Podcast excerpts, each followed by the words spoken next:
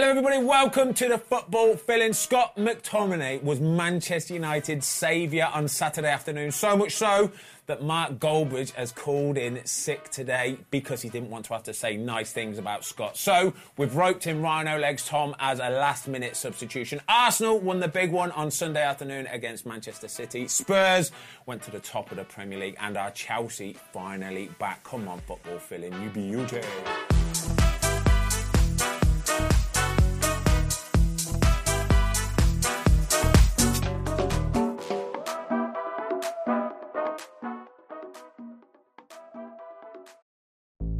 There's no better feeling than a personal win. And the State Farm Personal Price Plan can help you do just that. Talk to a State Farm agent today to learn how you can bundle and save with the Personal Price Plan. Like a good neighbor, State Farm is there. Prices are based on rating plans that vary by state. Coverage options are selected by the customer. Availability, amount of discounts and savings, and eligibility vary by state. And as always, we've got the legend Dave Watson. Watto, how are you, mate? Very good, mate. Thank you. Uh, did you enjoy the weekend's football? I was very impressed with the weekend's football. Okay, well, where we're going to start right now is Arsenal against Man City, the big one, Sunday afternoon. I've got a um, a confession to make. I didn't actually watch the game. What? Um, I was playing in the uh, James Maddison Invitational Golf Foundation Day, which was absolutely fantastic. I had a lovely time. Shout out, James. Um, the charity work is incredible. So I didn't actually get to watch the game because I was finishing golf. I was having a few beers. It was a lovely day. Me neither. I was driving back from Glasgow having watched St Mirren play Rangers. Wow, you. I watched it. Well done. Right, so we can come to you then, Tom. Good game. Enjoy it. Um, no, No. no, yeah, it was all right. It was okay, wasn't it? Um, I think the first half was um, a bit bit cagey. Yeah. Um, I, I felt like Arsenal. I said to Watto earlier on. I felt like Arsenal kind of got bullied a little bit in the first half, and I, I think in the long term for the season. I, I just think they maybe lack someone that's going to kind of An of enforcer. Yeah, a little bit. I don't know whether Declan Rice is that guy. I'm not sure, but felt like I mean Kovacic probably should have got sent off. It just feels like they need someone to really stick it about a bit. Yeah. Uh, I don't know whether that'll be Partey when he's fit again, but yeah, that, that was kind of my take. Um, we've, we've, we- don't get me wrong, we've looked at all the highlights, we've looked at all the details, the data, all that kind of stuff. Watto, I want to talk about that red card then quickly. The well, the, the, the not a red card, Kovacic. Yeah. Um, should have been two yellow cards, really. Yeah, I think on the first one, he's actually very, very lucky. I know VAR looked at it, but on another day, interpretation could have been different and it could have been a red. I think the big thing for me is like five minutes later, ten minutes later, it's a rash challenge against Rice. And I think if he's not had a yellow card, it's certainly a yellow card. So I'm at the point now where referees are they just trying to say, look, I want to stick with 11 v 11 here. If you're a coach or a manager, you, you're doing your nutting at the side because you know that's a- another booking and he should be off. Or is he just trying to make sure it's the biggest game of the weekend? It's going to stay 11 v That's 11. nonsense. Surely, Ben, you've played in games where it, it doesn't matter if he's on a yellow card. They need to take every foul on its own merit. It merit. shouldn't matter. This is the point. It should. This is the bit where the managers will be going crazy for it because I guarantee you, once once Kovacic puts that tackles in on, on Declan Rice, Pep Guardiola is watching that going, "What are you doing? You've gone. what are you No, doing?" the, the 100% Guardiola, when he makes that tackle against Rice, Yeah. If there were a camera on him, he's thinking He'd have turned off. He's, he's, he's off, no doubt about it, and he's and he's got away with one. But I think the referees, again, we're talking about them all the time. First one could have been a red. Fair dues, he's give a yellow, so they've stuck with it. But when he makes that next tackle, his job as a referee is to give that yellow card, and it's not about denying the entertainment for the fans or whatever and saying it should be 11 v 11. It's a letter At that law. point, it's the letter of the law, it's a yellow card, he's off, it's finished. The referee's bottled it, hasn't he? I think he has bottled He has it. bottled it. I think he's got swept up with the fact it's the massive one on Sunday. First afternoon. half. He know he know he knows that the what the world are watching this Yeah, game. for sure. And like you say, it's the first half, and he's bottled it. He wants to keep it 11 v 11, a good spectacle on TV. Yeah, but what happens this morning when Howard Webb's on the phone to him again? Is he saying, You've done really well there, Michael, to keep it 11 v 11? Or is No. he saying to him, What are you doing? Mate, what you doing? It's not our job to make sure it's 11 v 11. The players have got to take responsibility. If he's do- down for two yellow cards in five minutes, it's two yellow cards in a and he's off. as well. He was in a good position as well. So, like that first one, that first one, if that was a red, would people would people be complaining that it was a red? No, I don't think don't think no, they would. I wouldn't. I'd say I'd, we watched it this morning. and Said that could be a red. That could. Yeah, sure. That could So be a that, red. that could. goes so so that is arguably that's a red. Yeah. That second one, that's a, that's so obviously Just a quickly, yellow right? card. Somebody said this to me yesterday. I can't remember who it was. They said they were talking about VAR. It's like everybody just talks about VAR, and it's the, it's the overriding theme of football, isn't it? Um, and they said, do you know what? Why don't they just try and go and do a month without VAR? Why don't they say we're going to do a month, yeah, without VAR? Just get rid of it, right? And we'll see how it goes. We'll do a month. Just see how it goes. Just see if everybody enjoys it, if the fans enjoy it, and if they don't enjoy it, and we want to go back to VAR. We had 100 years And- of that, though, yeah, Ben. and if not, let's just keep it as it is with no VAR. Then I was like, that's a really good idea. Well, It's Big, not that- Big Ange said he's not sure we've got the technology for it. So That's uh, what I'm saying. Why don't we try it? Genuinely, I think that's a really good It's shout. mess. I think the, the, the- we're we're now in a position where they've backed themselves into a corner where they've got to stick with it. They're sticking with it and, now. And it's just embarrassing. Whether it's right or wrong, they're sticking with it. But let's talk about the game a bit more then. Watto, um, that's a massive, massive win for Arsenal. Is it a bit of a statement as well? I think it has to be when um, Arteta's never taken a point off them in the Premier League. Yeah. Um, obviously, we, we know what happened last season. Um, Arsenal were so far in front, and City beat them twice in in the real biggies. Um, I think for them to have even taken a point would have been a, a massive move forward Yeah, in terms yeah, yeah. of momentum. But to win that game, um, I've watched the game like you this morning again, and it was just a real technical battle, tactical battle. It was like chess, not massive chances in the game, and it was probably going to be a goal like that, Yeah. a deflection that maybe won it. Um, I think it's I think it's huge for for Arsenal. Um, the interesting point will, will, will for us if we talk about the goal is Raya plays in goal. Got away with probably three or four moments of, of madness, if I'm honest with you. Um, if that would have been Ramsdale, everybody would have been crying. Raya's got to come in and be number one. But but Arteta at the end of the game went and grabbed him and give him a hug, Yeah. really showing that he's his number one and backing him. Post game in the interview, that's what I'm asking him to do. That's what I want him to do. That's how he's going to play.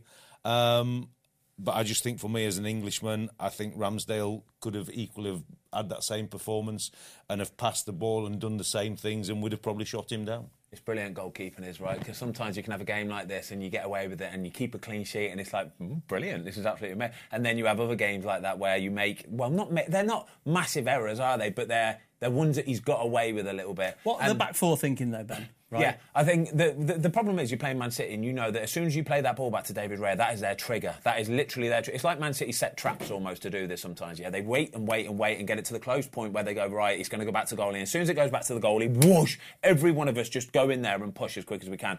So for David Raya, he needs to know that he has to be rapid with it. He has to get the ball out of his feet and he has to pick a pass. And if he can't pick a pass, he's going to have to do it fairly long or chip it into a midfielder or something like that. He didn't even have a chance to do that because the second the ball's got him to him, the one where he's on the line basically. Yeah, yeah. The second the ball gets to him, he has to just basically try and open up and get somewhere. But the lad is on him. Alvarez is on him so, so quickly. I had one of them against Arsenal actually when I was at Watford a few years back, three or four years ago, and it was uh, Aubameyang. And exactly the same thing, yeah? Played it to me. I tried to open out onto my left foot to go and play it over there. Before I knew it, I could see Oh, I could see Aubameyang like literally there. I'm thinking, uh oh, I've gone to clear it. It's hit Aubameyang, got straight in the back of the net. I'm thinking, shit, shit. We lost the game 1 0. Shit.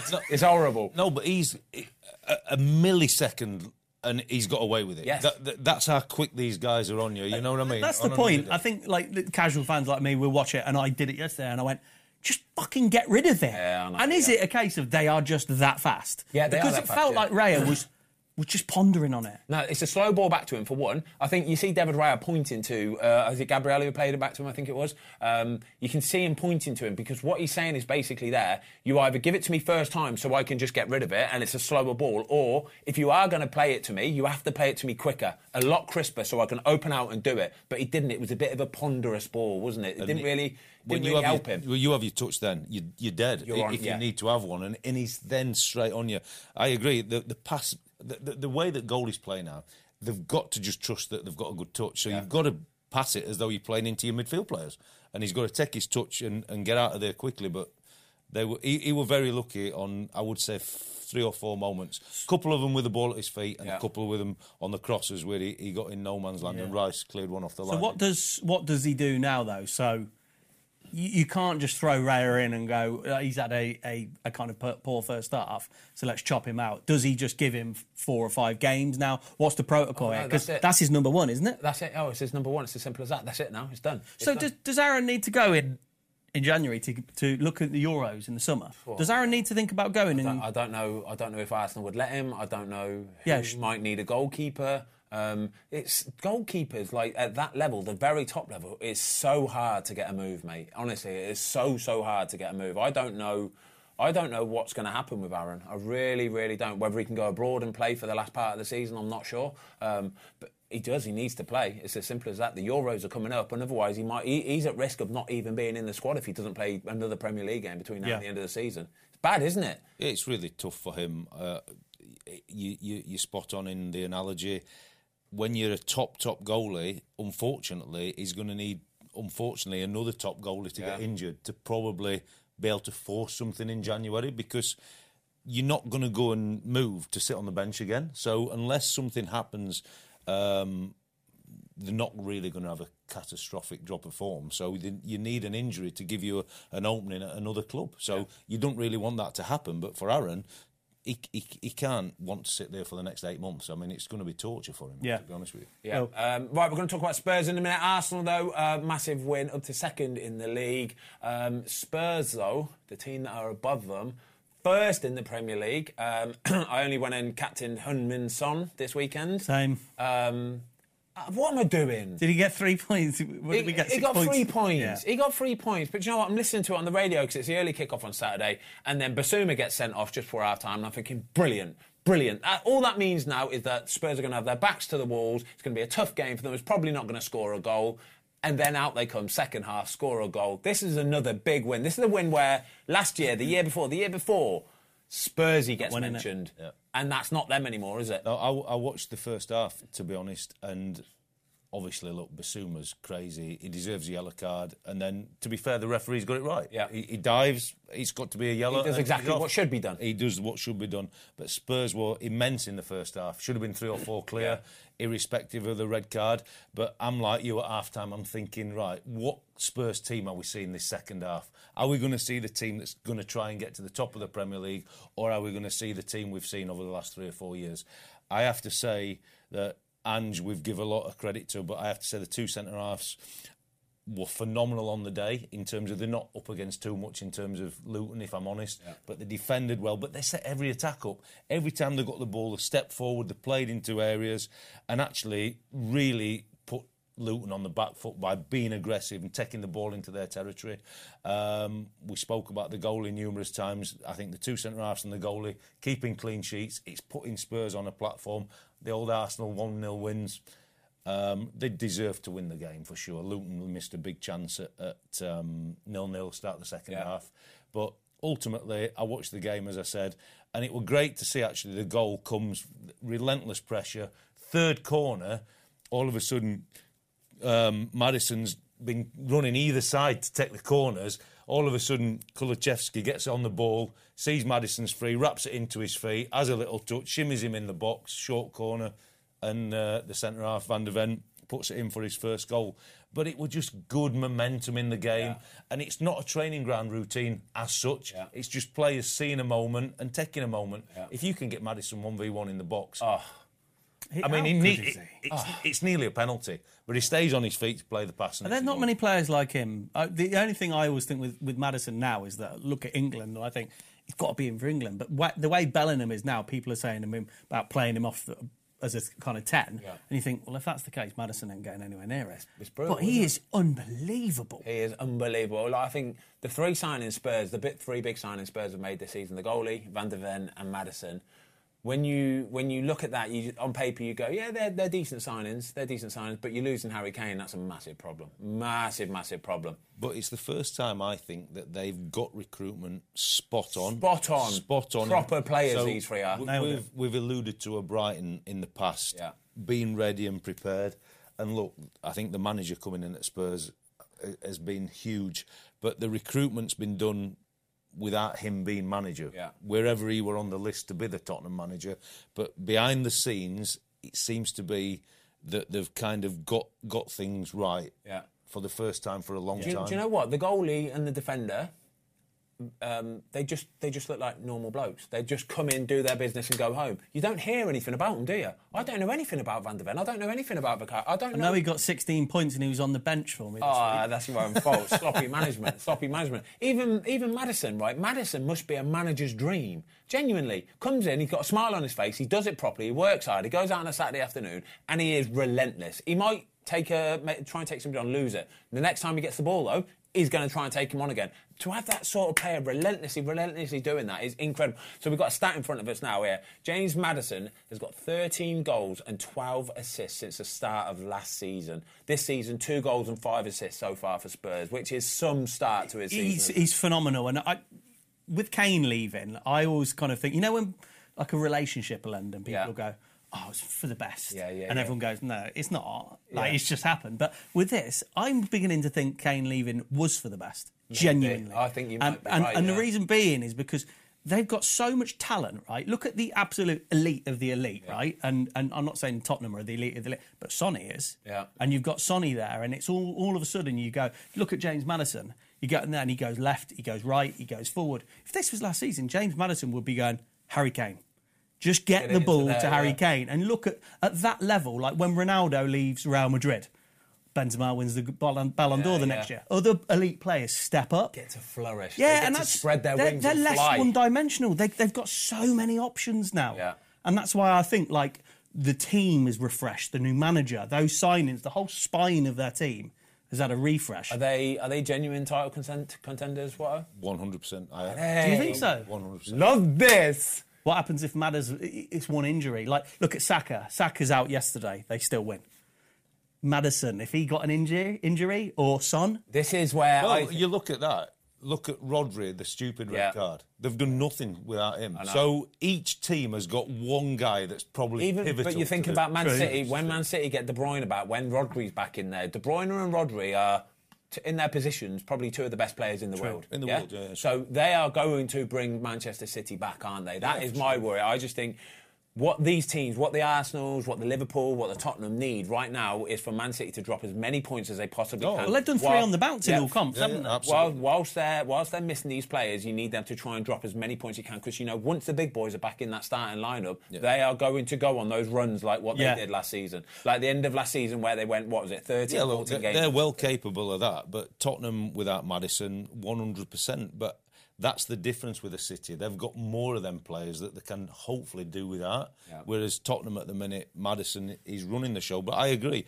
If Kane's in the team, he probably wouldn't have half of these assists because he'll play the short five yard pass to Kane because he, he he wouldn't feel as though he's the main man in the team. Where now he's just playing unbelievable football. Okay, um, so that's 20 points for Spurs, and they're opening eight games. Their best start to a season since 1960-61 season. They only went and won the league that season, didn't they? Um, I was a Tottenham fan as a kid growing up. I'm You were? not saying I'm jumping shit back on them or anything like He's that. fickle, isn't he? Had an Oh, Arsenal, yeah. Arsenal Saying- shirt on last I'm week. just saying I was a Tottenham fan as a kid, and it's nice to see them back where they belong. So a proper team, Tottenham. Anyway, Chelsea. Um, Chelsea were your team, My your dark dark horses. horses at the beginning of the season. Watto. The start of the season was horrific for them. Let's not beat about the bush. But the last couple of games, big couple of wins, back to where they should be. Yeah, I called that. I, I fancied them to win the game at Fulham, even though that's a real tough game for them. Yeah. But I think that's given them a little bit of momentum now. Um, look, Burnley have had real tough fixtures at home. I mean, they've played all all, all the big boys. They had um, a good win at Luton, so it was a tough game for Chelsea. Um, and and watching it and seeing seeing the action, actually, Burnley did really well in the first half. Yeah, well, they got off to a good start. Chelsea lucky to go in 1 1 at half time, but let, let's be honest, Sterling were running the show. And I mean, on his performance um, over the weekend, he's probably a little bit unlucky not to get in that England team. Yeah. But they've got so much talent, England, going forward now. We're talking about Madison, we're talking about Bellingham. Sterling, obviously tried and tested Premier League player, England international, can't get in the squad now. And he, he was phenomenal against Burnley. But I think Chelsea are, are, are- are slowly getting to where I thought they would be. Um, do I still think they've got enough to get where I thought in my prediction of top four? I think they've got the players. I think it's moulding together. I'm I'm not quite sure they'll get the top four, but the the back on track for sure. What do you think? Do you think they'll make top four? Um, I think it's, there's a lot of good teams. now. I think if anybody can sit here today and say this is guaranteed going to be the top four, then you're kidding yourself because nobody really knows. Everybody's having their ups and downs. Liverpool seem to be sort of a bit blowing hot and cold. Um, so I can't really say with all certainty. and all honesty, um, I think we're just going to we're just going to see as the season goes. Seven games, it's too early. Eight games, it's too early to predict all this kind of. I don't think they'll make top eight. I think we need to go halfway through the season, then you'll be able to Yeah. see where we are. I but I agree they'll- with you. I think there's probably eight teams in the league that this year that can really have a bit of a jumble sale about who's going to be where and They're- they're- look at eight. Chelsea, like they, they they should be beating Luton, and I'm, again, no disrespect and all that jazz, but they should be beating Luton, and they should be beating Fulham. They, that Burnley- is Burnley, sorry, yeah. and it's low it's low hanging fruit for them. Yeah, true Um, they should be winning these Yeah, games, true. and Sterling tearing it up against them. That that's great, He should be. but let's see him do it against Arsenal, and let's see him do it against City. Do you know who I was really impressed with? I've been really impressive actually for the last couple of weeks. Cole Palmer. Cole Palmer, right? So I watched him on against Burnley on, uh, sorry, Fulham the other night. His work rate, that kid, is phenomenal, right? For a young kid, like English kid especially, you don't really necessarily expect him from coming through all these academy, all these academy graduates. Nowadays, you see him, you just think, yeah, they're technically they're incredible. They get on the ball and they try and pass it and they keep it simple and it's this and that. He just looks like an absolute rogue. He likes to get the ball, he likes to run with it, but when he loses the ball, he likes to get back, work hard. Anytime you see him, you see him breathing, right? Properly breathing. because he's giving it everything. Yeah. He's not just running around like headlessly. He's giving it everything he's got. He shuts down with intensity as well. And I was watching him, I was thinking, that's proper, that is, mate. I, I like that because to play in the Premier League nowadays, you, the, the technical part of it, you have to have. Everybody's got that pretty much, yeah? But the thing that really separates out that that part to being a proper player is having that will and desire to really shut down and really press. No, look- Brilliant, honestly. relentless performance. Relentless. Um, and I think the the big thing for me is it's one one half time. Sterling does his bit, get the penalty in a team of Big, big, big, players. big superstars, Yeah. Mm. big money. To give him the penalty probably says what the manager and the group think of him. Yeah. And then obviously you've got to put it away. But I think there's something special in him for sure. So am I being cynical then, Watto? Like, am I being cynical? Why is he allowed to leave City then?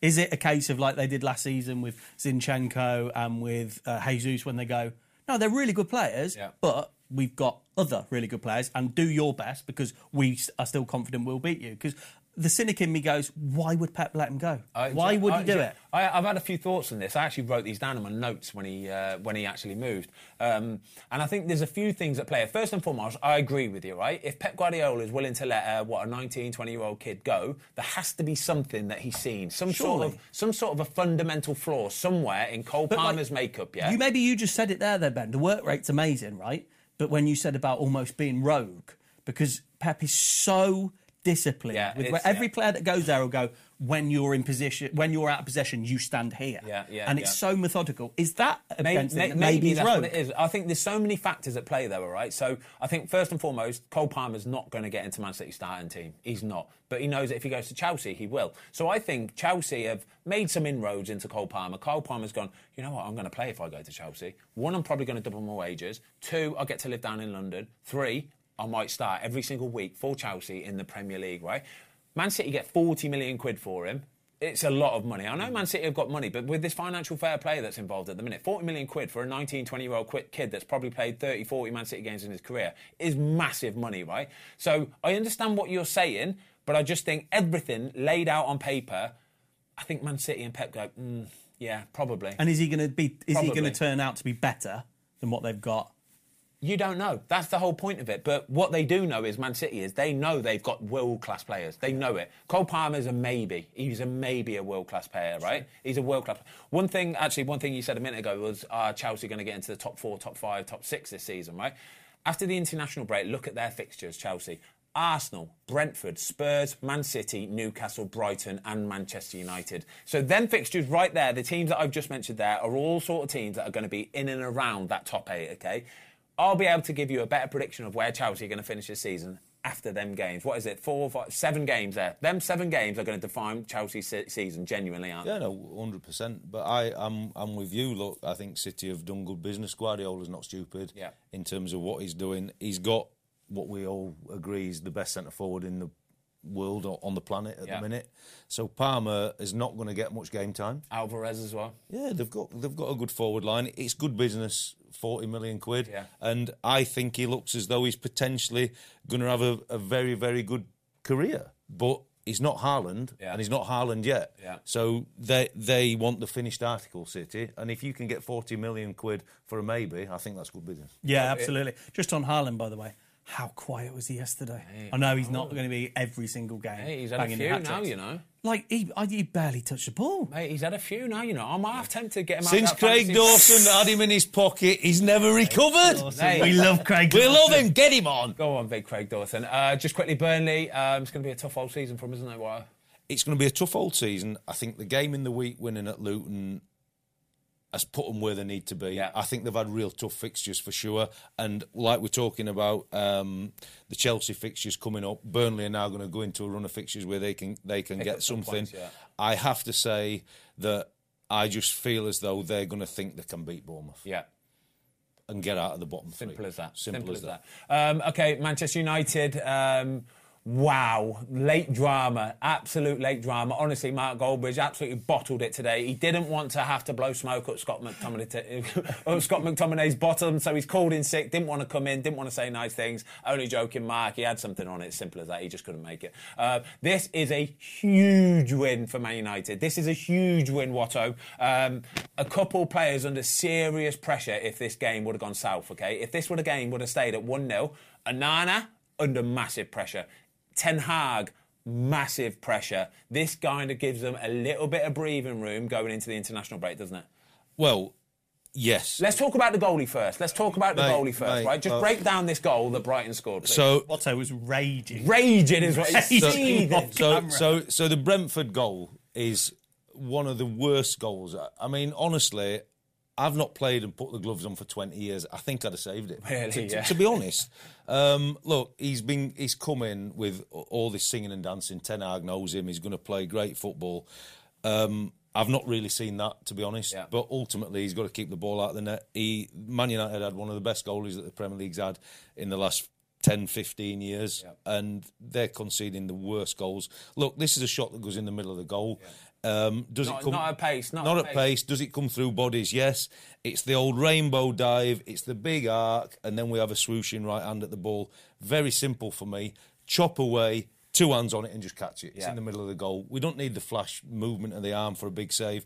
We don't need the rainbow open over trying to look. Just chop away, two hands on it, and catch the ball. It's in the middle of the goal.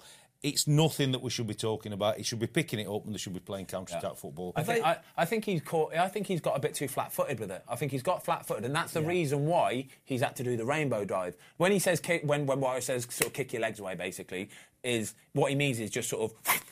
is how to explain it. Just is- be sharp. Just yeah, chop away and get underneath. Kick your legs away, and then you can get a proper, nice little proper technique. Then Two hands on it can't and you? just catch Because that is an easily catchable ball. It shouldn't even really be a trouble. Nothing. It's No. a kick away, and then it's a boom. But like I say, I think he's got his feet planted too much that he's tried to, like you say, do that rainbow dive, and that just takes time. It Yeah, takes you lose much time. because you get this arc. You, your your body's in an arc position like the rainbow, Yeah. where normally you're chopping and you're really aggressive Yeah. With your one or two hands. and your arms two aren't in the right position. No, you can't no, get you- on it, so you're trying to. Oh, it's just it- bad- really it- bad it- goalkeeping. It's awful, but I have to say that I was so disappointed with the two goalies on show in that game. Yeah. Look, Flekken's uh, ill before the game for Brentford, but if Brentford wouldn't have had their third choice goalie in, they win that game comfortable. Yeah, he, dro- he dropped every ball that came into him, and yes, McTominay scores two in the last five minutes of injury time.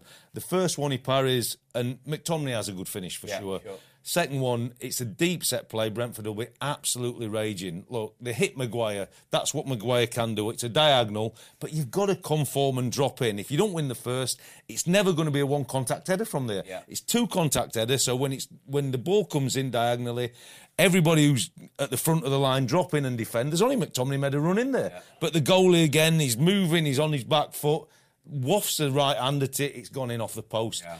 honestly, two goals uh, at his end that that they should have been kept out, Yeah. and the the goal that Brentford scored. So really, we say nil nil, but Man United have got away with it. Yeah. Got away with it one hundred percent, and it keeps uh, Ten Hag in in a position of strength there because.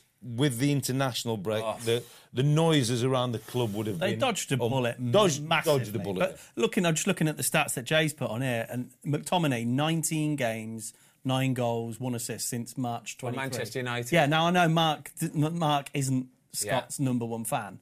I've never seen it. Yeah. Like whenever I watch him play, I've seen him play live a few times, and he's big. Yeah. He's strong. He's powerful. He's tidy on the ball. Yeah. I don't get where this hate comes from. And actually, I think he's proved with Scotland as well. You play him slightly more advanced, and he does get He'll forward, get and he will get goals He's a, goal, well. he's a goal threat. He if is you allow him to take the reins off and get higher up the field. You know what Scott McTominay needs to do? I feel I'm, I totally agree with you, mate. I do. I feel I feel Manchester United fans just label him as this, that, and this and that, and uh, I, I completely disagree with it. I think he's the sort of player that you want in your team. He is that kind of player. He deserves to go to a, a decent team. He deserves to go to a Brighton or a or a Bur- uh, sorry a, a Brentford. And be their main man in that position, right? He will be the t- lad who will do it properly for you, properly professional, big, strong, stand up and be counted. He'll always be there for you. But I just think because he might not have the technical ability, the flair, the dribbling of some of these big stars in this Manchester Yeah. United team. But you know what? I'll forgo all of that and I'll take a proper personality on the pitch. I will. Yeah. I'll take a Scott McTominay. So I'm buzzing for him. I was. Yeah, I was and me. absolutely buzzing. Oh, for him fantastic. He deserves that because he gets so much flack. Even Harry Maguire, yeah, he did really well. He did at the weekend. Set up the goal for the final Yeah, goal. for sure. Fantastic. But this is this is The a, one thing I would say is for sure Lindelof's not a left fullback. oh without doubt, mate, without doubt. But that's how short they are, Man United. Yeah. Lindelof playing left back. Well, yeah, they've got they have got injuries all over the pitch. But look at what they did over the summer. Look at their dealings in the summer. And uh, uh, yes or no question here, Ben. Did they make a mistake with Onana? Yes, without doubt, it's another mistake. And mistake. De Gea sat there. It's a mistake that didn't need to be happen. It didn't. Yeah. No, it's- It's like the Arsenal one with Raya. It doesn't need to happen. Genuinely, it's a it's a it's a position that was already set, already sorted. Just leave it. All right, just leave it. as That's it an is. obsession. I think. I think this playing out from the back. I think this is a buzzword, and I think it's like an obsession now of like Ramsdale Yeah. and De Gea. There were problems that didn't need fixing. without doubt. But you've seen it this weekend, so we'll come on to it. Alisson, yeah. Verbruggen, uh, Raya, all wanting to do the same thing and play and play and play.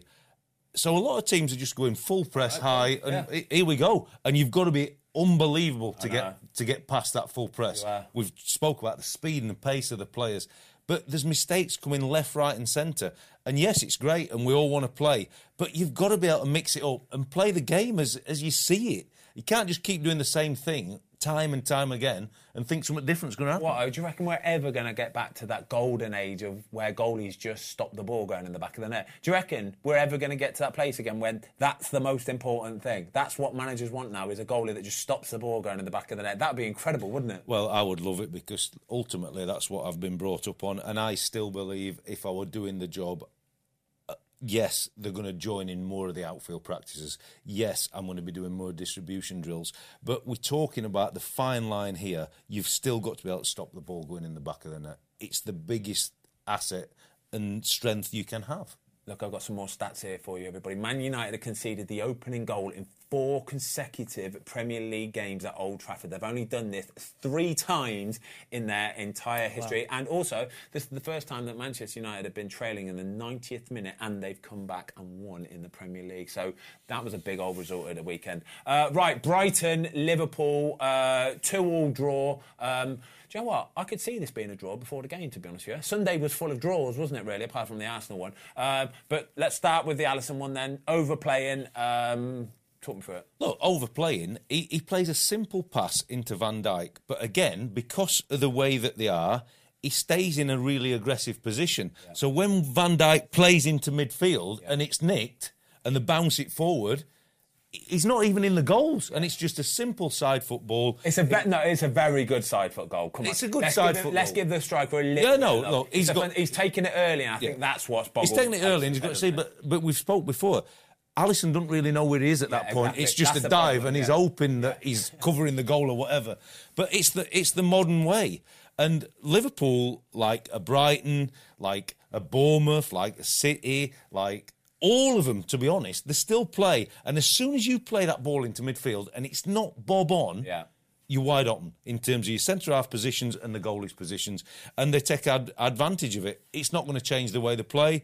It's not really Alisson's fault, as in he's give Van Dijk a simple ball. Yeah, yeah. Van Dijk tries to play the forcing pass through the lines, but he's in a position where he can't defend the goal. That's modern football. But the opposition teams all know that. But this is this is the problem though. This is where you have to be a bit cleverer. For I don't care if you're a big team nowadays. I don't care, don't care who. If you're playing a Brighton, yeah, if you're playing against them, who will press you, they will press from. They do it against Man City. Remember in the last season where they, I think true. they drew the game, didn't they? They pressed them like I've never seen anybody press Man City in my life before. So you know that they're going to do that to you. Yeah. So if you're trying to pass them balls into the midfield. Get back into your position. Get back into position and expect that they you may lose it. It may get nicked off you. You've got to be careful. There's there's plenty more ways to go about winning football matches than just sticking religiously to your type of Look, football. Normally, you would say, certainly at the start of the game, if you can stretch the opposition by putting a few balls in Yeah. behind or making them defend longer balls, then the pitch naturally becomes bigger. Yeah. Then you get more space to play. Um, obviously, they they just played into Brighton's hands at that This, one this moment. is this is where this is like the bits that like the fans don't see really as a goalkeeper. So Watto, when I was at Birmingham, for example, would say to me so many times, he'd be like, "Mix it up a bit today with your distribution." Yeah. So start the game again. Start the game. You would always go long, like we would always say, go long because it stretches it. So then the defenders, the opposition would look at it and go. Oh, they're just going to kick it long today, yeah? So they will automatically just stretch. They will sit back deep. They'll know that every goal kick, I'm shelling it. Every time I get the ball, shelling it. They'll just sit back. But then what you do is you wait for about three or four of them kicks to go, and then you might just pass one into your midfield or just pass one into your defenders. So they're like, oh shit, we've got to get up. And then it sort of boggles the opposition a little bit. It's just to sort of, it's mind games, Yeah, it? just really? mixing it up a little bit because if you keep shelling it, whatever the opposition shape is, their two midfield players, whether they're sitters or they're aggressive players, have to be on your back four or back five's toes because they've got to be there for the second ball. All of a sudden, then the space is so much higher in front of them. But then when you've played a couple of short ones in and they're jumping, and all of a sudden you pop one in, and then our Fields run on and getting seconds. It just changes the whole dynamic. It's not so straightforward for them. But when everything's short in front of you, everybody's on the boom, boom, boom, boom. And that's what happens. You create the momentum for yourself, really. Yeah. Do you know what I liked about Brighton yesterday? The fact that they've gone and got pumped 6 1 last week against Aston Villa. They've turned out and done exactly the same thing against Liverpool. They're playing against Liverpool, one of the best teams in the land. And they're a, a, a pressing machine a as well, aren't they? pressing machine, and they've done exactly the same thing and gone, no, that's our way of playing football, all right? We will stick to it religiously. They've got players in there that I've never heard of, genuinely, never ever heard of. Their recruitment, like we always say, is top class. It is absolutely top class, but they just stick to the way that they play. De Zerbi is some sort of a manager. He really, They, really they, is. we talk about the recruitment, and um, a lot of people talk about this Carlos Baleba being the, the replacement for Caicedo. yeah. He's 19 years old, and he's just another one. He's the next cab off the rank, another isn't he? one, yeah. And it's like, and you just look at it and go, well, someone will sign him for 100 million Oh, next maybe year. be 50 million. He'll be at. City next Yeah. year. But but that that's the difference, isn't it? With Brighton is is we've talked about it so many times before, but signing players for particular roles and Yeah. particular positions. Whereas I like going back to Chelsea. I don't think Chelsea will finish inside the top six. I re- really don't. Yeah. Maybe even not the top eight because they just look at it and go, "He's a good player. We'll get him. Let's buy him.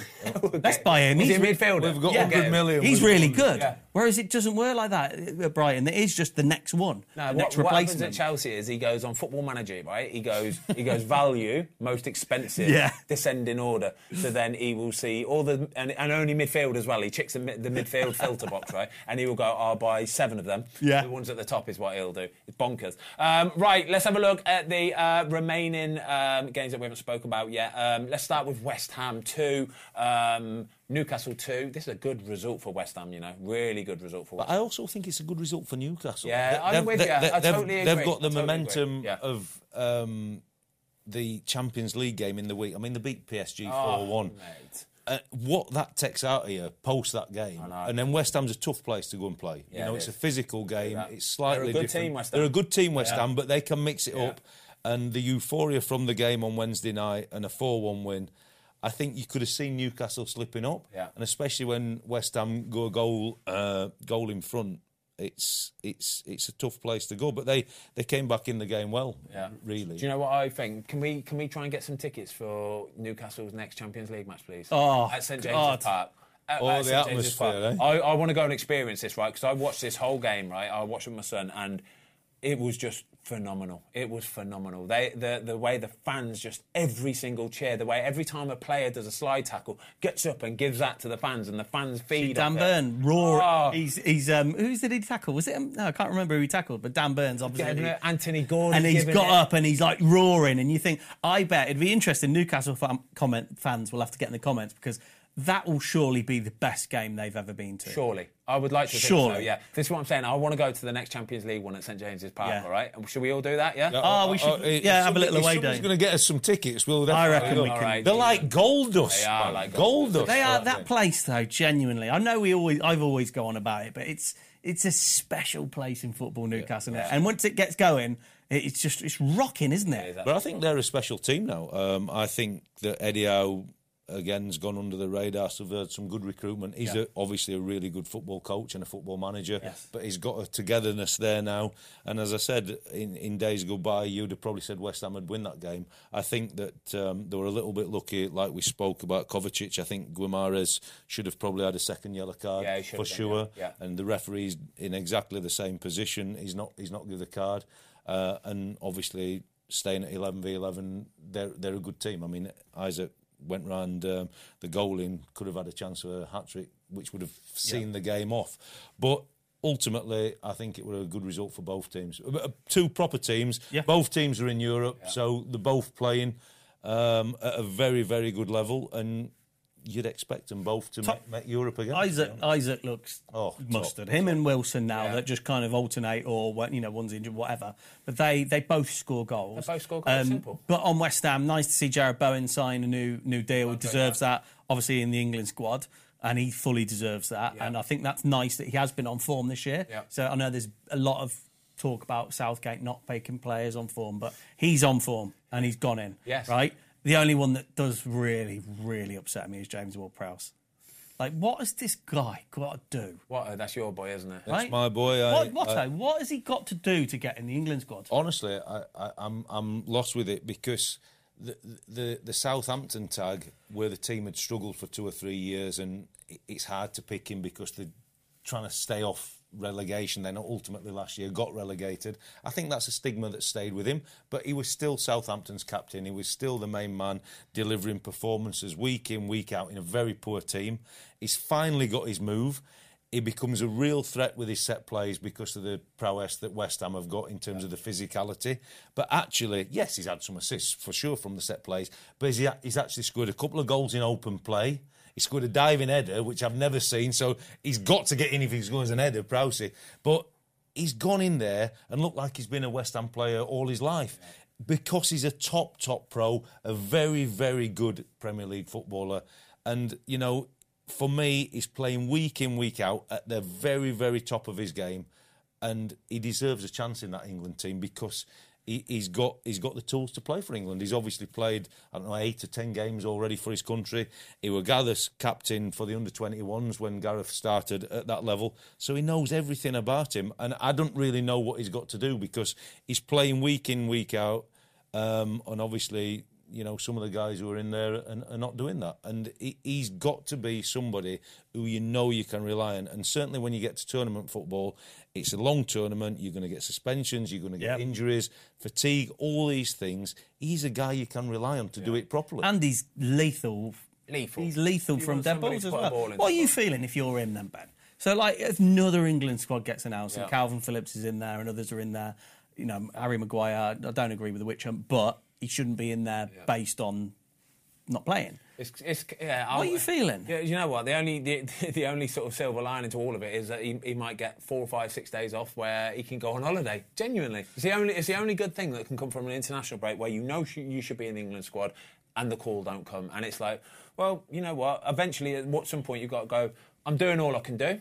But if he's not going to pick me, cool. I'm going to get a little holiday with the family next week. yeah, I'll take the wife away, two young kids. Let's have a little and let's have recharge, a- and we'll be good to So go. if you're a player like that that's on the fringes and uh, maybe he could get he could be quite rightly annoyed that he's not in, would players like that watch the England game on holiday, or is it Oh something? yeah, everybody watches the England game. Uh, First and foremost, every every footballer is a football fan anyway. Yeah. So if you're playing in England, you're watching the England games. It's as simple as that. It's the way that it goes. But like I say, it's a lot easier to take though when you're sat in Dubai and you've got a beer in your hand watching it. Right, it softens it a little bit, doesn't Yeah. it? Watto? Uh, Wolves, Aston Villa. Uh, talk to me about your boys, Wolves, because I think a lot of te- a lot, lot of people kind of were saying that Wolves that they're done this season, they're going to get relegated, but it's not turning out that way. They're, they've actually been a little bit unlucky, and it's a good result, one all against Villa at the weekend. Yeah, I, I, I said to Watto before before the um, before the show that we deserve, deserve to be higher up the table, Yeah. and people go, yeah, but you haven't won the game, so you where, are where you are. And Yeah. I see it, but we played some good teams this season and narrowly lost. Obviously, beat City last week. Yeah.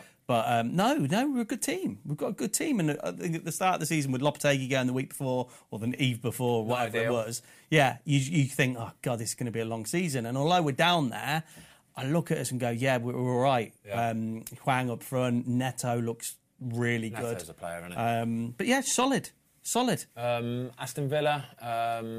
It's okay. I, you know, I, I probably expect I would have put Villa down for a win on this one, especially after last week's resounding win against Brighton.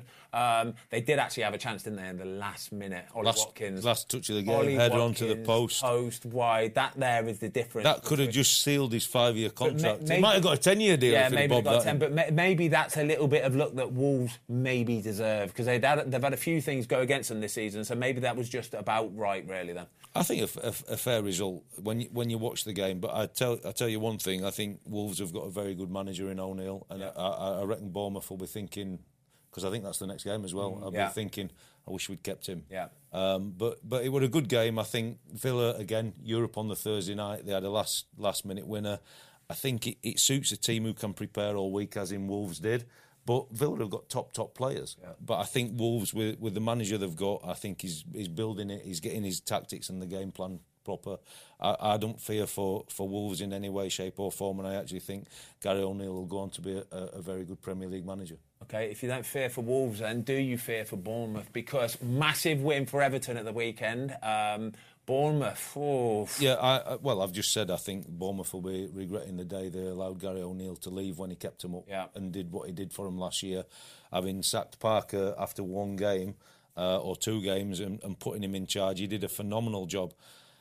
Look, they, they obviously thought they were bringing in better.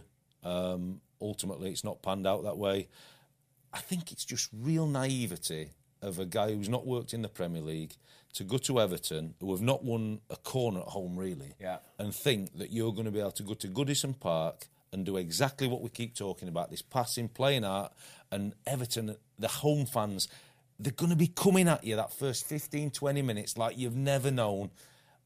Mix it up, go long, create what we've just said. No, centre half gets it, tries to go past one, slips on the ball. They've got 3v1, puts it in after eight minutes. Yeah.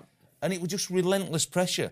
But is that naivety? Because the guy's obviously he's watched the games, he'll have watched Everton's, but has he been to Goodison Park? Has he felt, what that- comes yeah, there? It's really good uh, shout, Watto. It's and really good. As he shout. played against your Dyche team. This is that experience. This is where having an experienced manager, experienced Or players, some like- staff in there that even can the see staff. who's But been like in the you say, Premier League. just isn't it just being adaptable and flexible as Yes. a manager and going mix it up, like you Mix it say? Do you know you're playing against Sean Dyche's team? Yeah. you know what you're going to get. You know they're going to be up for it, and um, I think that'll be a, tur- a real turning point for, for Everton this season. The now. thing is, for, for Bournemouth as well, you've got players who are low on confidence, yeah? If you've got lads that still popping, like Brighton, they can go anywhere and play a certain type of football because they've got lads who know what they're doing, they're well drilled, they're confident lads, right? Brighton are low on confidence. They're getting popped each week. They're away at Goodison Park, yeah?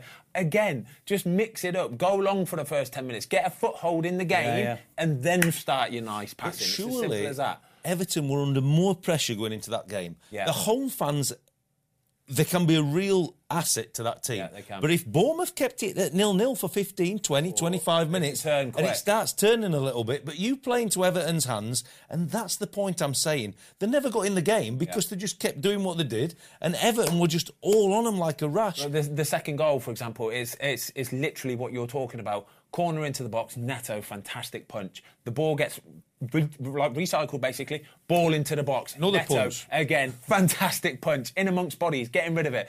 Ball drops to Jack Harrison. What a finish! What a finish. As a What a goalie, goal. as a goalie at this point, you're thinking, I'm helping my team out. I'm giving them everything, and then you're, oh my God's sake, crossbar and in. That's an unbelievable And it's goal because 2-0. he, he can't The technique. he can't lob it, he No. can't float it, and he's had to lob him with power. It's like a driven side foot. Yeah, it's what- beautiful. what technique for that is goal. technique. But this is what we're talking. This is Everton all over. Ball comes back out, recycle it, get it back in. Ball comes back out, recycle it, get it back in. Yeah. Play it, play it simple, Bournemouth. Yeah, play to the game that you're playing in front of you. Mix it up, go long, get it, uh, stretch it, all that kind of stuff. But they didn't do that, and the result speaks for itself. Well, here's the point. So Gary O'Neill has lost his job at Bournemouth, gone to Wolves. Wolves won at Everton Yeah. because he knew what were coming at Everton. Hmm. Bournemouth have gone. Now we'll play the same football. Absolutely demolished, and it's given now Everton a, a foot up. They'll have some momentum. Yeah. Bournemouth, like they've got two weeks to ponder, like probably the worst start they've had for in the league, and it's like Wolves next.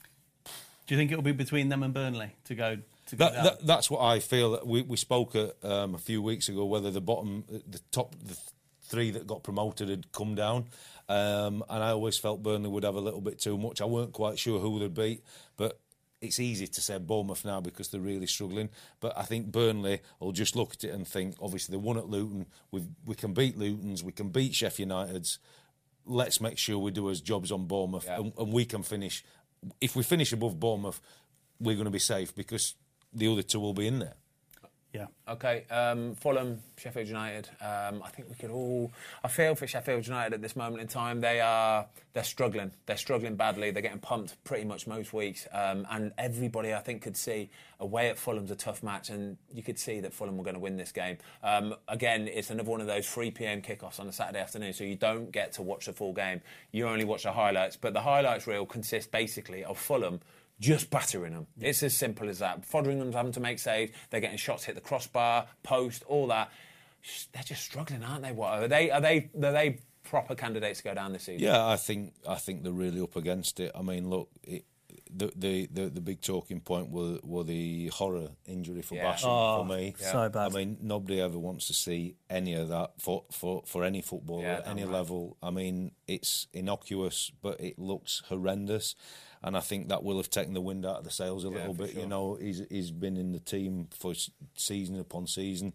Um, but take away from that, and I, I hope he manages to come back fit and play again. That's Yeah. that's the key to that. But I think if you talk about Sheffield United and, and where they are in the league and going away to Fulham, you expected them to get beat.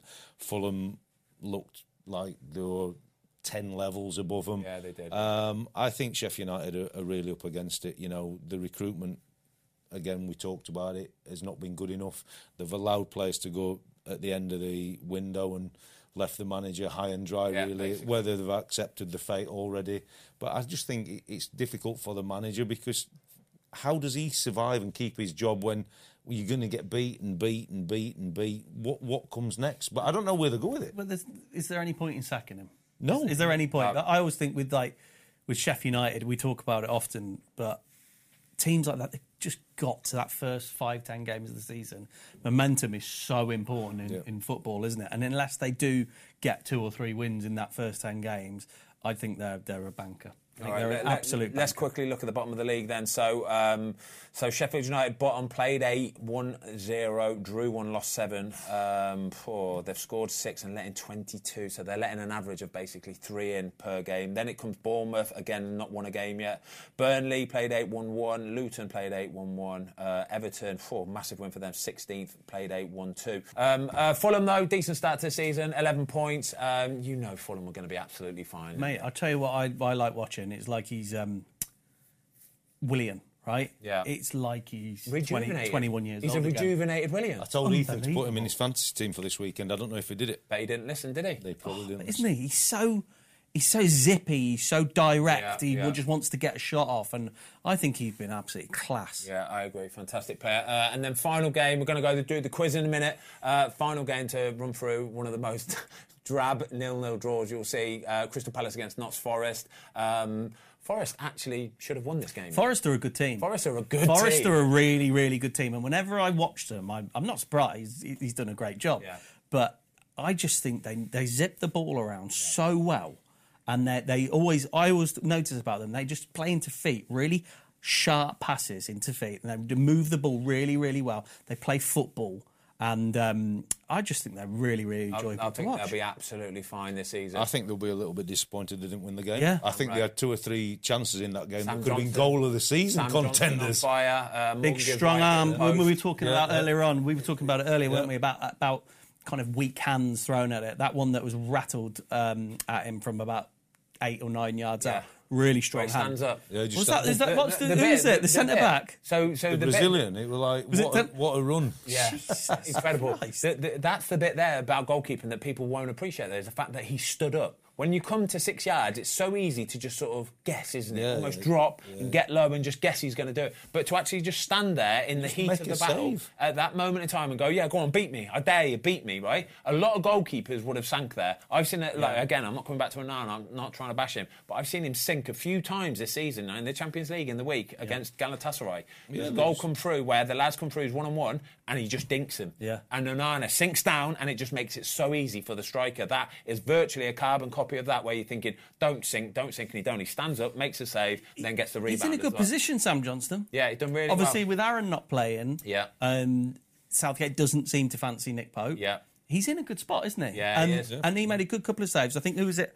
Was it Toffolo? He's absolutely Oh, rattled rattled one from from about 40 yards, Yeah, and he's yeah. done really, really well. But the other thing with um, Forest, I don't think he gets spoken of, enough about is Morgan Gibbs White. Yeah, lovely, isn't He he? is some player. Yeah. What I like about him in a, in, a, in a kind of day and age where often often it can be slow build up and of night, he just gets the ball and goes. He goes one way, Yeah. and it's never backwards. Listen, I think we're talking about two teams here who are going to be absolutely fine come the end of the season. Palace will be buzzing off this international break, by the way, because they've got so many injuries. Yeah. It is ridiculous. So many injuries. So this is probably a good result for them at the weekend. Uh, we're going to do the quiz in one second. Before we get to the quiz, though, all right?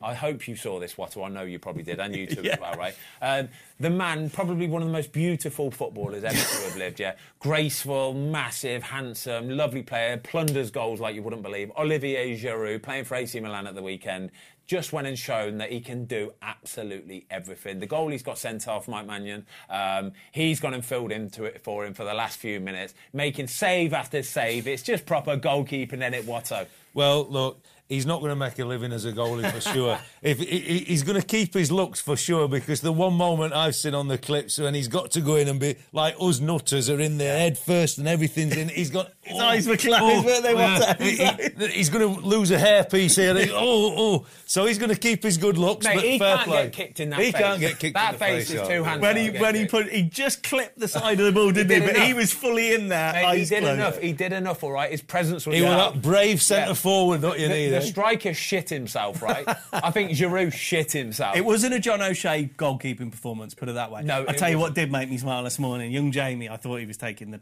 the, the mick actually. He went, Oh, Tom, have you seen that um, AC Milan have listed him as a goalkeeper on their website? And I'm like, Yeah, yeah, all right, Jane. He's like, No, look. So AC Milan on their website, goalkeeper. Olivier Olivier Giroud. Giroud. That's class, that is. Well done, AC very Milan. good. Very Yeah, well done. You kept your looks as well. Well done. Very damn good. right. He really can do it all, Olivier Giroud. Right, and boys, it's quiz time. We ready? We I'm ready. I'm Yeah. ready. I'm ready. Ben's on a bit of a, Downer. bit A of a downer. downer at the moment, Downer. aren't you, mate? Well, we'll see.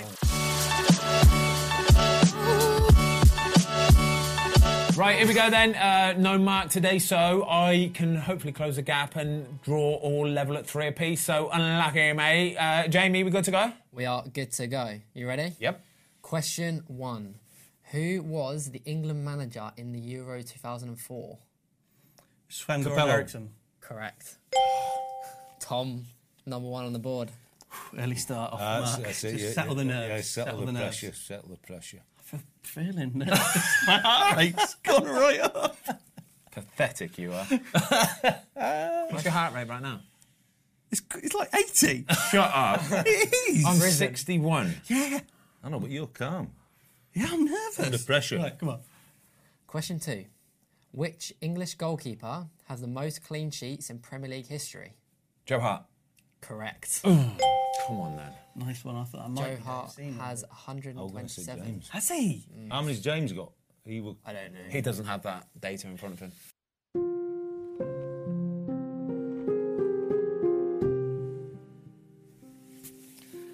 I have a confession to make. Joe Hart does not have the most clean sheets for a Premier League English goalkeeper. It is, in fact, David James with 169 clean sheets. And I just want to apologise to David Seaman, who has 141 clean sheets, and Nigel Martin, who has 137 clean sheets, and then it's Joe Hart. So I'm going to give the point to Watto in this one. So yeah, back to the quiz. Question three: Can you name an Israeli player who has scored? Yossi in the Benayoun. league?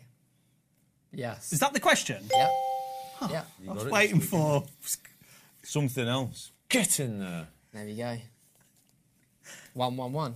No, I'm not on. No. Ben two. 2 1 now. Two one nil. So he's trying to he's trying to do you down, isn't he? Question four. Who is the only team in this game week not to start an English national team player Luton. in their starting eleven? What man about No, Luton? That's not such a Luton. bad guess. And say that again, Jay. Who is the only team in this game week not to start an English national team player in their starting eleven? What they've played for England? No, no, they can play for. Ah, okay. I think I've got it. Come on, Jake. Give him a countdown then. Not yet. Not yet. What, you give it to me straight away. Sorry. Brentford. I think it's Brentford's correct Yeah, answer. Brentford, yeah. I was thinking Henry I was must going have. to say Tottenham. Uh, I think it's Brentford. Yeah, so Ethan Pinnock. Uh, he's born in Lambeth, but he plays for Jamaica's national Yeah, team, so yeah. it doesn't doesn't count. Good, good That's a question. sneaky, sneaky. That is. Good question, yeah. Good question. Question five. Who is the oldest player to ever play in the Premier League? John Burridge. Correct. John Burridge is the correct answer. He was thor- 43 years, 5 months, and 11 days. Second. Incredible. Second. 43. Second is Alec, Alec Alec Chamberlain. Alec Yeah, Chamberlain. your old GK coach. Not bad. Top man. There we go. So 3 2 nil. Yeah. Question six. Career path question. Oh, you are good at these, aren't you? Every week, and he never gets it.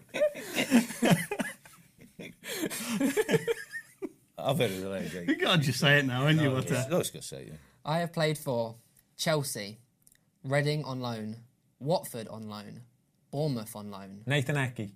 Nathan Ake, Yes! Oh That's a great one. Well Bournemouth, done. Manchester Well City. done.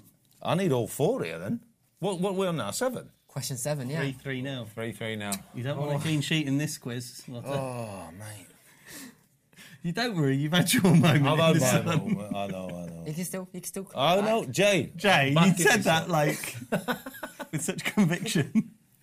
Question seven. Who is the only team outside of England to win the FA Cup? Cardiff. Correct. Cardiff City.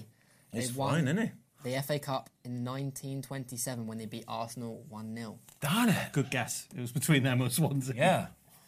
Yeah. Yeah. But yeah, the only team. That's quite crazy, don't you think? Yeah. It's a good question, It's Jay. not open to anybody else out of things, so it has to be them, really. Because No no, Scottish teams no aren't Scottish allowed to teams. play. What's the score? 4 3. Nil. Three. Nil. I, you, I've, can only blow it up for you, mate. Question Nick won now, what. I know, I know, I know. eight. What is Burnley's nickname? Tight. No. Fuck! Clarets. The Clarence. Tight? Answer. Barnsley! You're just thinking about me, mate, aren't you? Hey, do you know what? I'll give you an interesting stat. Barnsley won the FA Cup, you know? Did they? And it was a very famous year for two reasons. The war. No. One, Barnsley won it. And what were the second reason? Um, coronation? The Titanic sank. Oh, wow. 1912. There's a While fact ago. for you. While ago. While ago. Were you playing? I felt like I was. Yeah, so Burnley are called the Clarets because of their shirt colour, Yeah. and they copied Aston Villa. Ah, there you go. Because they were the, the top team at the time. Love that. Quite- So scores four, Three, three, one. one. Question nine. Who has scored the most Premier League goals who is not an Englishman? Salah. No. Who has scored? Sergio Aguero. Sergio Aguero is the correct answer. he has scored. Is that it? No, no, no. No, it is. It's 5 3 1. Five, three, one? Yeah. Oh yeah, it is. Oh. So you said earlier on I can play for Mark. No, there's no chance. You don't get your, your score won't add to Mark. You said that No earlier. chance. Oh, uh, sorry, Mark. We'll, we'll put a Tom at the bottom. You can have one. So Tom, It'd be, it'd, Tom be played clo- it'd be a close match with you and me, Tom's mate. played one game. He's got the same amount of you. What? Uh, all right, all right. You're not doing. You're not doing fucking great. You're not I'm doing second. I'm second. Please, right? I'm please, please. Come on. Question ten. Well, Sergio Aguero's got 184 goals, and he's fifth on the list. And Thierry Henry is next with 175 goals, and he's seventh on the list. Come on in. Question 10. Daniel Sturridge started his senior career at what club? Chelsea. No. Daniel Sturridge started his senior Man City? career at what club? Manchester City is the correct answer. I was going to say Birmingham, like just because it's a bit of a oh. rogue one or Yeah, something. 2006, 2009.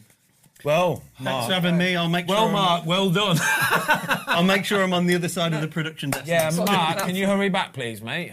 Um, I- it's closer when you're here. God's sake. Well done, Tom. I'm really done, proud of you, honestly. Yes, Tom, it's it, it's, it's a good win. It's a Cheers, good win. Mate. Get your sweaty hand off me, all right? No, I'm so nervous. Your 85 heart rate. That's a weirdo. Um, Jamie, brilliant quiz today. Well done. Well done, mate. Um, everybody, thank you for watching. As always, that's a Football Fill-In. See you soon. Peace.